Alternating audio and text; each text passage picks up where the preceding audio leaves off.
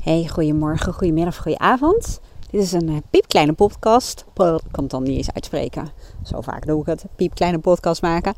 En die gaat over iets wat ik in mijn praktijk heel vaak hoor. En overigens niet alleen maar in mijn praktijk realiseer ik me.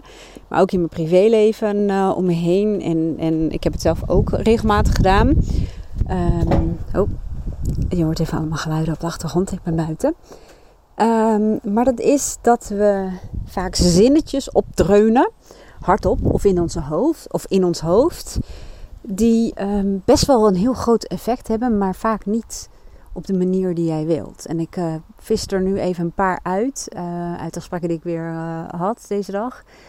bijvoorbeeld, ik kan er dus echt niet tegen. Of ik, ik ben dus echt niet iemand van de veranderingen.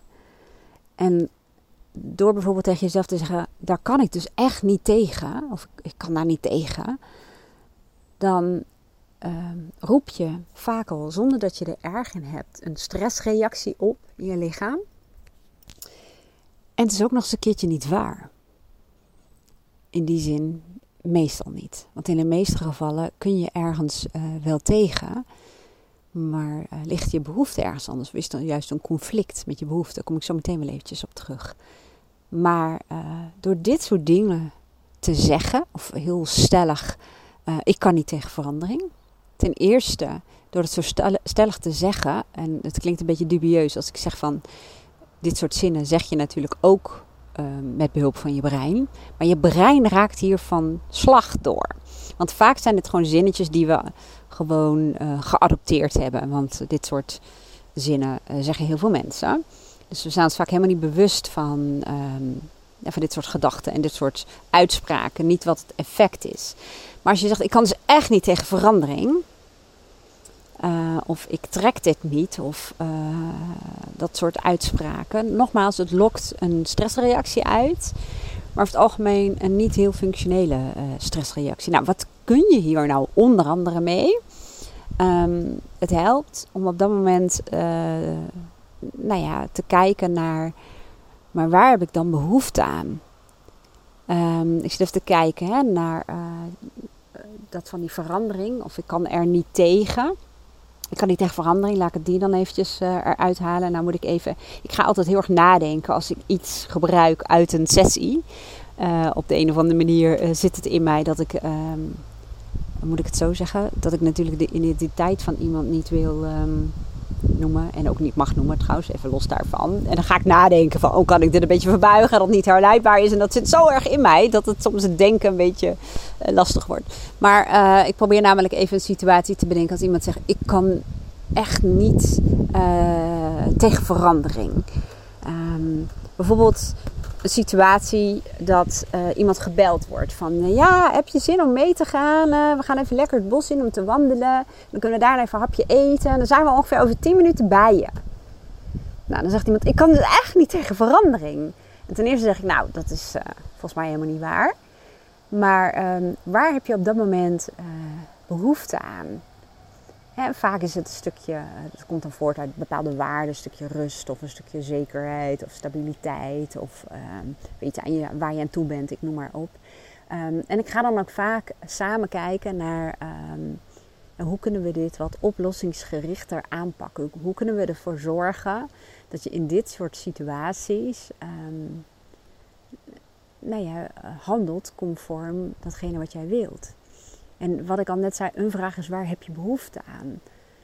Nou, de behoefte kan bijvoorbeeld zijn dat iemand denkt, eh, iemand zegt heel vaak van ja, aan de ene kant wil ik wel mee, maar aan de andere kant. Maar door jezelf de vraag te stellen en door bijvoorbeeld ook um, voorwaarden te stellen en aan te geven hoe dat bij jou werkt. Van um, geef me even uh, vijf minuutjes, ik, ik ga even kijken of het lukt of iets dergelijks.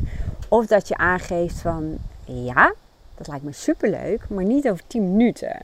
Over een half uur of over een uur. Um, dus eigenlijk ga je vanuit die zin, ik kan er niet tegen, ik kan niet tegen verandering. Ga je filteren wat je op dat moment dus nodig hebt, waar je behoefte aan hebt. En hoe het dus voor jou wel kan gaan werken. Want vaak ga je ook vanuit zo'n uh, uitspraak. Ik kan niet tegen verandering. Ofwel afweren. Een afweermechanisme treedt er dan op. Hè, dat je zegt nee, ik ga het niet doen. En, uh, nou, ik noem maar wat. Of je gaat misschien iets doen tegen je zin. En zo zijn er natuurlijk nog veel meer scenario's mogelijk. Hè, maar dit zie je heel vaak. En dan baal je ervan. Want dan voel je je gehaast en je voelt je overrompeld. En uh, je hebt heel veel andere dingen die je eigenlijk ook nog even had willen doen. Dus door voor jezelf een stukje bewustzijn in te lassen, zullen we maar even zeggen uh, kun je met dit soort uitspraken, um, kun je aan de hand van dit soort uitspraken gaan analyseren bij jezelf. Maar wat zeg ik nou eigenlijk? Is het waar of gaat het erom dat er een bepaalde behoefte is die belangrijk voor me is en die ik zou uh, willen vervullen? Want ook als je zegt ik kan er niet tegen, of ik, uh, ik raak dan overprikkeld, of ik trek het niet, of ja, ik kan daar niet mee omgaan, dan formuleer je het als ware dat, dat jij een probleem bent of dat er bij jou een probleem is. En zo pikken heel veel andere mensen dat vaak um, ook op. Net als uh, veel, ik coach veel mensen die uh, hoogsensitief uh, zijn of een hoogsensitief brein hebben, zeg ik eigenlijk altijd. Of niet altijd, want net deed ik het dan niet, maar je snapt wat bedoel. of een stukje oogbegaafdheid hebben. En ehm, dus ook weer een hoogbegaafd brein. Ik raak nu verstrikt in mijn eigen zinnen. Maar anyway, instant bewustzijn kan best, zoals je merkt. Nou ben ik even van mijn pad, wat wil ik ook weer zeggen? Oh ja, um, mensen met een hoogsensitief brein. En als er dan bijvoorbeeld een weekend is waarin heel veel afspraken zijn, dan zegt iemand: Ik trek het echt niet, ik ben helemaal overprikkeld, ik kan hier niet tegen. Maar dat is heel erg in het probleem zitten en ook best wel in een soort slachtoffermodus. Uh, want dat is vaak heel primair wat dan optreedt. Maar door dan te kijken, oké, we gaan gewoon eens kijken. Um, wat zijn je behoeften? Hoe kan dit wel voor jou werken? En hoe, hoe gaat dat eigenlijk voor jou? En als iemand dan uh, in die modus komt, zegt hij ja, ik kan er wel tegen. Maar ik hou er gewoon van. Ik heb het nodig. Of voor mij werkt het best als. Um, als ik bijvoorbeeld dan in een weekend de zondag niks heb. Of als, um, als er tussen twee afspraken gewoon uh, een uurtje of twee zit. Of voor mij zou het wel gaan werken als. Of als ik die afspraak ga verzetten. Dan ga je veel meer richting de oplossing. Nou, misschien heeft het je geïnspireerd. Misschien zeg je uh, ja wel, maar ik weet even niet uh, hoe nu verder. Dat kan door bijvoorbeeld um, in mijn online academy eens even rond te, te, gaan kijken. Of in mijn webshop eigenlijk. Om te kijken of daar misschien instrumenten zitten die je hierbij kunnen helpen. Want dat heb ik allemaal voor je klaarstaan. Als je zegt, oh geef me daar even over advies. Want ik weet eigenlijk niet wat kan ik dan daarvoor uh, gebruiken. Wat kan ik zelf doen om mezelf in die oplossingsgerichte modus te zetten. Dan app of mail me even. Dan ga ik gewoon even met je meekijken. Um, een sessieplannen kan al, natuurlijk altijd uh, online. Die promote ik vaak niet zo heel erg, omdat mijn agenda best wel snel uh, volloopt. Dus op de een of andere manier ben ik altijd een beetje huiverig om dat dan um, nou ja, te gaan zitten benoemen. Maar goed, dat laat ik uh, aan jou over um, om zelf even een kijkje in mijn agenda te nemen als je dat graag zou willen. Nou, dat was het. Ja, dat was het helemaal niet, want sinds dit is de tweede podcast waarbij ik dat doe ik ben erop geattendeerd door een uh, klant van mij. En uh, ik was eigenlijk wel enthousiast, al vind ik het wel spannend. Als je wat had aan deze podcast, of misschien wel een andere podcast, of misschien aan heel veel podcasts, dan kan jij nu ook een steentje bijdragen. En ik ben ook heel benieuwd hoe dat gaat lopen, of iemand dat überhaupt gaat doen. En, um, en hoe ik dat ga ervaren. Want mijn eerste beeld erbij was een beetje van. Ja, maar er is een soort van te bedelen. Maar eigenlijk is het gewoon een verdienmodel.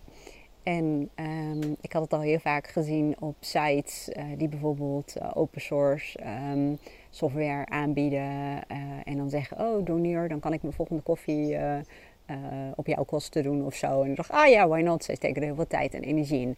Nou, als je dat wilt, ik stuur een linkje, of ik zet een linkje hieronder. Dan kun je uh, een donatie doen, eenmalige of een maandelijkse bijdrage. Als je zegt, ik vind het zo cool wat je doet, die podcast. En ik heb er zoveel aan. Of het helpt me, of uh, het inspireert me, of het geeft me vertrouwen. En uh, oh, wat super cool om, om te kunnen bijdragen.